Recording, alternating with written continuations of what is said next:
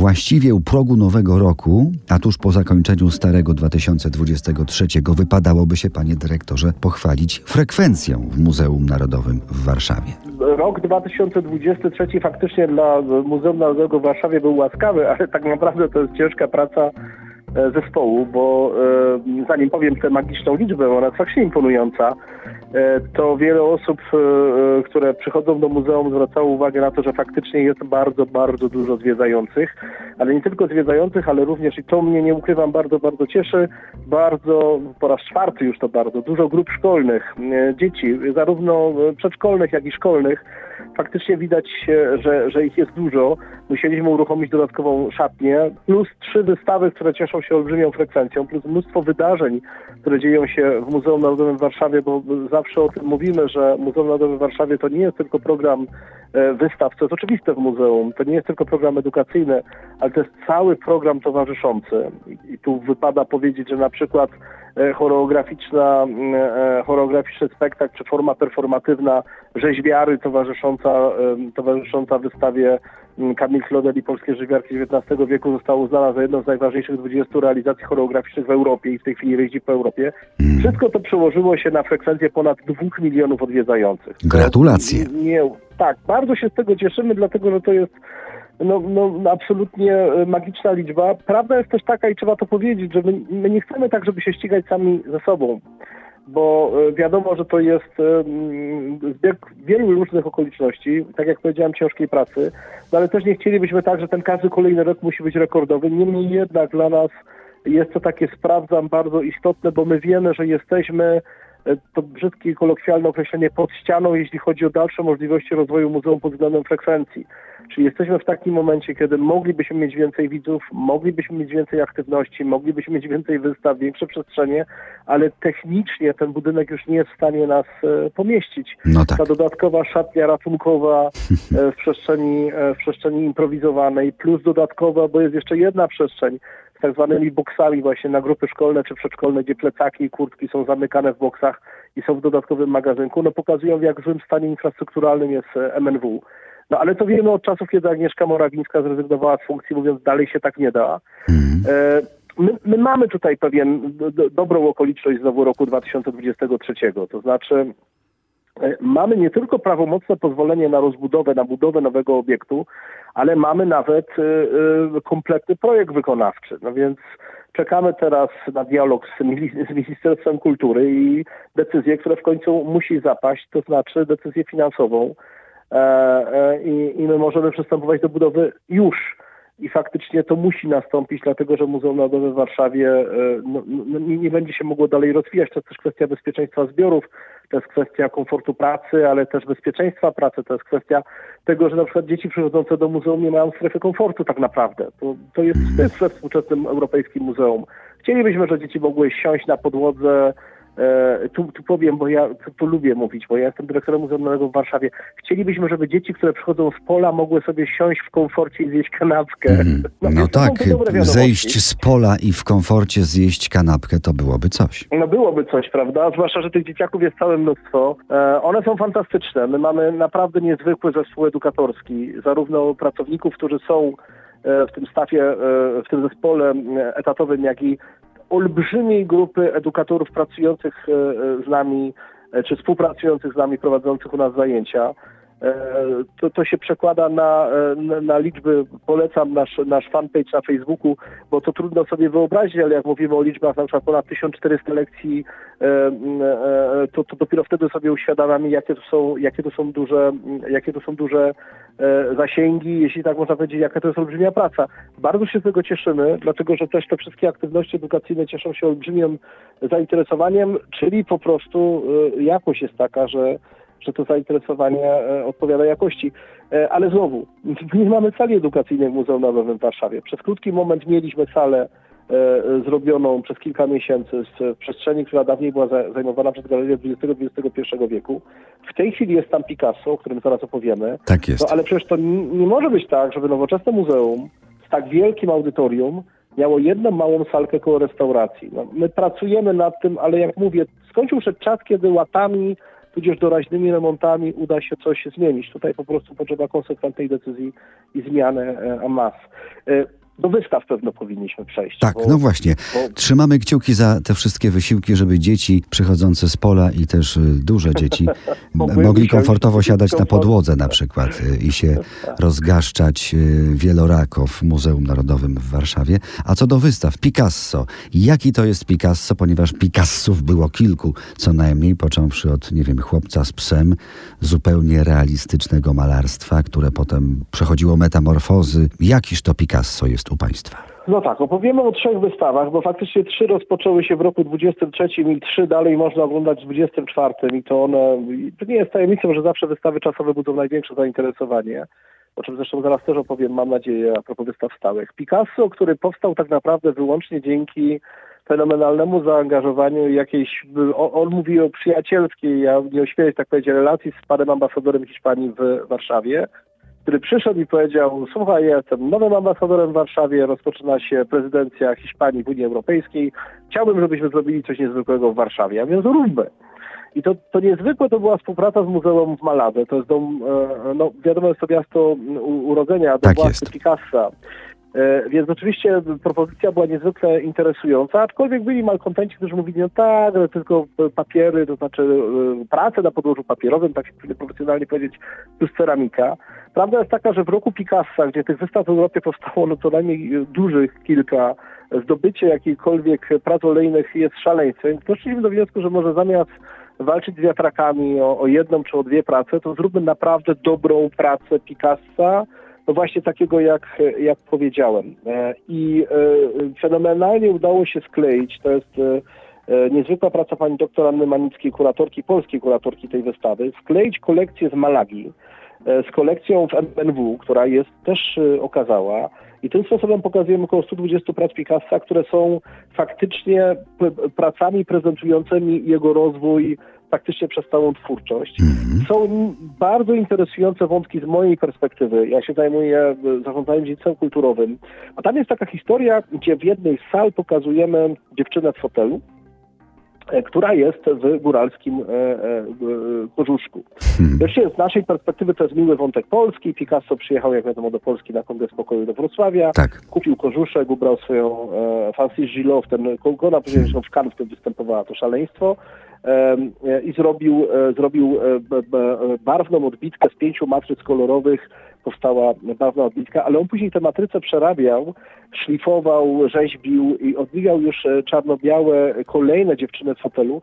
I nam się udało tych prac zgromadzić kilkanaście. To jest fenomenalnie rozrysowany przez panią kurator, gdzie widać z której matrycy która odbitka powstała i tam doskonale widać jak koresponduje kolekcja hiszpańska z polską, bo nasze ramy są niskie, jak Państwo przyjdziecie na wystawę, to będziecie wiedzieli o co chodzi. Hiszpańskie są wysokie i nagle okazuje się, na przykład w niektórych typach to my mamy lepszą kolekcję niż Malaga. Mhm. E, dlaczego powiedziałem, że ten Picasso i ten Korzuszek jest taki dla mnie ważny? Ano dlatego, że jeżeli przyjeżdża artysta tej klasy, a Picasso był potworem, to znaczy potworem jak każdy wielki artysta. On zawłaszczał E, świat, to znaczy e, on nie, on nie miał żadnych granic. Dla niego tradycje kulturowe, tradycje artystyczne nie miały żadnych granic. Dla każdego wielkiego artysty. Sięgają po to, po co chcą sięgać. Dowolnie je transformują, rede, redefiniują, reinterpretują i tworzą własną, własną e, wartość. Tak, ja nie to zapożyczam jak radnę, tak? Jak ktoś powiedział. No, nie, nie, nie, nie, nie. Znaczy to w ogóle, wie pan, to, to tam widać przykład ten geniusz, to znaczy to jest potwór, to, to, ale przecież to spotykamy się, to, to każdy z nas no, to tak. widzi, tak? Że każdy ma swoich potworów ukochanych, tak? Ale to obojętnie, czy chodzi o literaturę, czy, czy chodzi o sztuki plastyczne. Ale wie pan, jeżeli artysta tej klasy przyjeżdża do Polski i wyłapał e, kożuch góralski, korzuszek góralski i uznał go za interesujący, to to jest niezwykła historia, prawda? Mhm. Dla mnie to jest ta niezwykła e, historia. O teraz jest taki słynny, słynny serial, który pewno, wiecie, o, który, o którym mówię, jak przyjeżdża z szablą mieszczanin do szlachcica i, i pada słynny tekst, że to jest zawłaszczenie kulturowe. Tak jest. Nie możemy mówić o zawłaszczeniu kulturowym, to mówimy o, o genialnej e, właśnie e, e, akceptacji i, i, i jak gdyby e, transformacji motywu, który znajduje w, w obcej, jednak w obcej sobie kulturze, mimo wszystko, prawda? Kultura gularska no, no, jest dość hermetyczna. Dla mnie to tak. jest niezwykłe. I ten Picasso taki jest. No plus ceramika, a trzeba pamiętać, że Picasso, jest taka legenda, ja nigdy do końca nie wiem, czy ona jest prawdziwa, czy nie. Podobno Picasso miał również do MNW, do Muzeum Narodowego w Warszawie przekazać obrazy olejne, co się już nie stało, mm. ale zdążył przekazać e, ceramikę, która ma tę wartość, że jest ceramiką unikatową. Picasso później swoje wyroby ceramiczne multiplikował. No, brzydko byłoby powiedzieć, że to była produkcja przemysłowa, bo oczywiście nie była, ale jednak tych egzemplarzy było wiele. Natomiast to, co jest w kolekcji MNW, jest unikatowe. No i to właśnie można zobaczyć na wystawie. Do tego muszę to powiedzieć, bo to jest znowu praca zespołu edukacji i, i oczywiście pani kurator. Są fantastyczne audioguidy. My mamy już od dłuższego czasu taki e, model, to, to pandemia zmusiła, że nie wypożyczamy e, audioprzewodników, tylko po prostu przychodzi się na wystawę i albo się skanuje QR kod, albo się po prostu na stronie znajduje wystawę.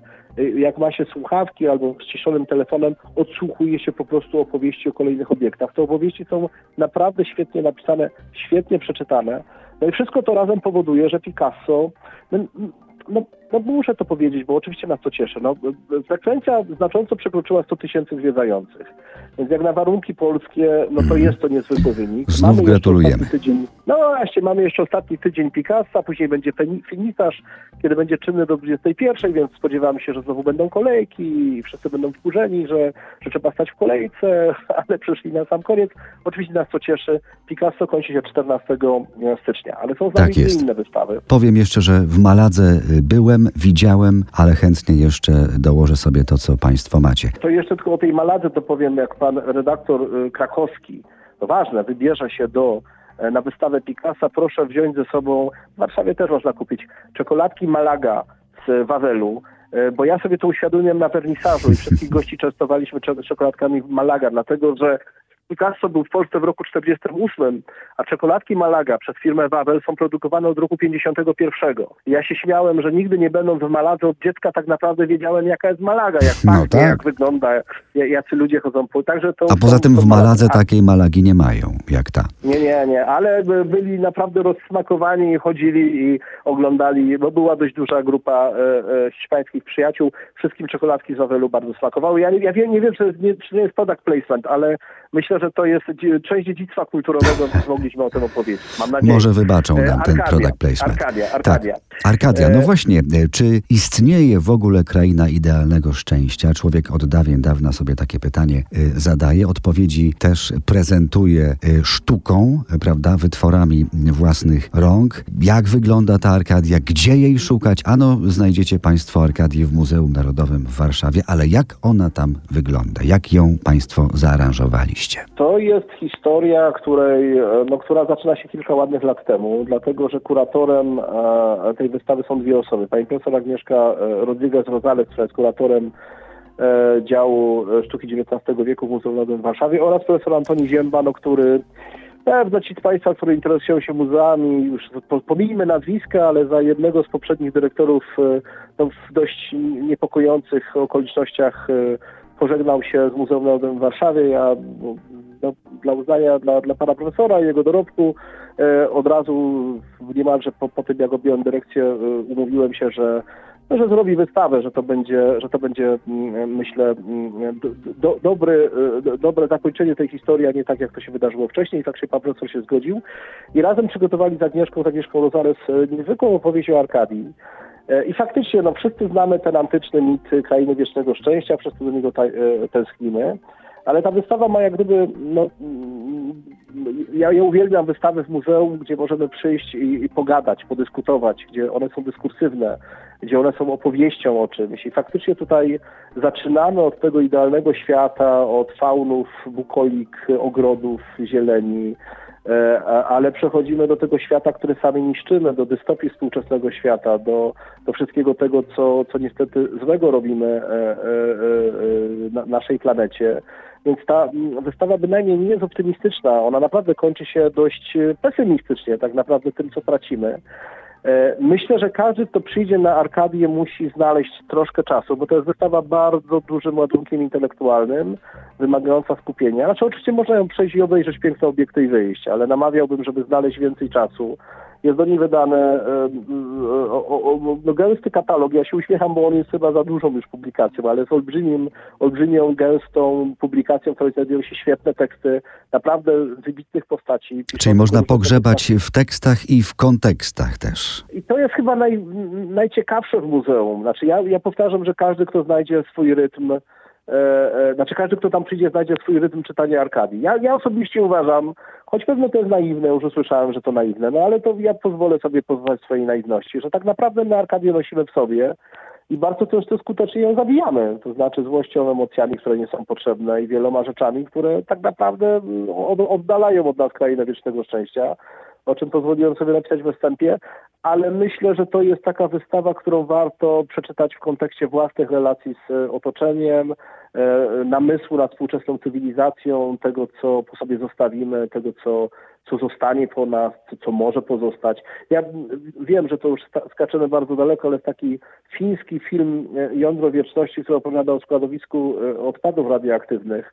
I to jest smutna refleksja, ale wygląda na to, że to, co po naszej cywilizacji będzie najtrwalsze, to właśnie te śmieci radioaktywne, no bo ich czas trwania to jest 100 tysięcy lat, więc może faktycznie lepiej skupić się na pozytywach i zastanawiać się, jak pracować nad tym, żebyśmy, to, to taka wyświechtana fraza, przyszłym pokoleniom zostawili to, co piękne i może zostawili im szansę szukania własnych arkadii. Bez wątpienia ta wystawa to jest punkt obowiązkowy, zresztą każda wystawa w MNW jest punktem obowiązkowym, ale mm, trzeba przyjść ją i zobaczyć. I Przeskakujemy do trzeciej, do Bruno Barbeja. Tak jest, zawsze w ruchu. Tutaj do 3 marca tego wciąż nowego roku mamy Bruno Barbie. Fotografie frapujące. Znaczy fotografie niezwykłe, dlatego że Bruno Barbey e, jest no, bez wątpienia jednym z najważniejszych fotografików XX wieku. On miał bodajże 23 lata, jak związał się z no, no ja nie lubię tego słowa, ale użyję, no, kultową agencją Magnum, czyli Cartier-Bresson, Robert Capa, E, czyli e, środowisko skupiające najwybitniejszych fotografików tego czasu. Barbey jest niezwykły dla mnie osobiście z, z, takiego powodu, że on jest fotografem kompletnym. Zazwyczaj mamy tak, że mamy albo fotografa reportażystę, albo fotografa przyrody, albo fotografa barwy i formy, on to wszystko łączy. To znaczy, z jednej strony mamy zdjęcia z niezwykłym wyczuciem dynamiki tłumu i to są zarówno zamieszki 68 roku we Francji, jak i jak i demonstracje w Azji, e, jak i chociażby to, że no, dla mnie jedno z najpiękniejszych zdjęć, które on zrobił, to są parasole w takiej zadymce śnieżnej w Kalwarii Żydowskiej. On fotografował w Polsce, zresztą przyjechał tutaj z rodziną, kamperem. To wszystko można przeczytać w katalogu. E, plus nieprawdopodobne, piękne, formalne fotografie z wyczuleniem na, na fakturę, na kolor, na formę no to, to są zdjęcia, które po prostu trzeba zobaczyć. Historia jest przepiękna dzięki mecenasowi Wardyńskiemu, który był prywatnie przyjacielem e, Karolin e, i, i, i, i Barbeja, fotografa, e, mm, kiedy oni przyjeżdżali do Polski, skontaktował mnie z wdową. To była przemiła wizyta w Saint-Denis, gdzie miałem okazję wejść do archiwum Bruno Barbeja i no, no, dotknąć jego archiwum. To naprawdę niezwykłe. No i wspólnie Karolin i e, tutaj koleżanki Katarzyna Mączewska, która jest e, koordynatorem tej fotografii ze strony gabinetu fotografii, ale Weronika Kobylińska, która była kuratorką polską fotografii, stworzyły tę opowieść, e, która jest tak naprawdę opowieścią o, o współczesnym świecie, bo zobaczymy tam zarówno klasyczne fotografie z takim działem mm, neorealizmu i to są faktycznie no, zdjęcia jak, nie wiem, ze złodziei rowerów, E, poprzez e, fotografie robione w latach 80., e, przełom lat 70., 80. na Ukrainie i w Polsce. Tak. Tylko tekst ukraiński coraz jest interesujący. Po, po wojnę w Zatoce Perskiej, przez obrazy z, ze wschodu. Naprawdę znowu, to jest wystawa, na którą trzeba przyjść, poświęcić czas i zatopić się w tych e, fotografiach, bo są niezwykłe. Zwłaszcza w czasach, kiedy wszyscy robimy zdjęcia, prawda? Wszyscy mają aparaty w komórkach i tak dalej. Warto zobaczyć fotografię i zrozumieć, dlaczego fotografia jest dziedziną sztuki. Na tej wystawie e, tego się dowiemy. Świetnie. Dyrektor Muzeum Narodowego w Warszawie, Łukasz Gaweł, bardzo dziękujemy. Wszystkiego dobrego, wszelakiej pomyślności, panie dyrektorze, w tym nowym wciąż roku. Bardzo, bardzo dziękuję panu redaktorowi i państwu i dla państwa również wszystkiego dobrego. Zapraszamy do Muzeum Narodowego w Warszawie.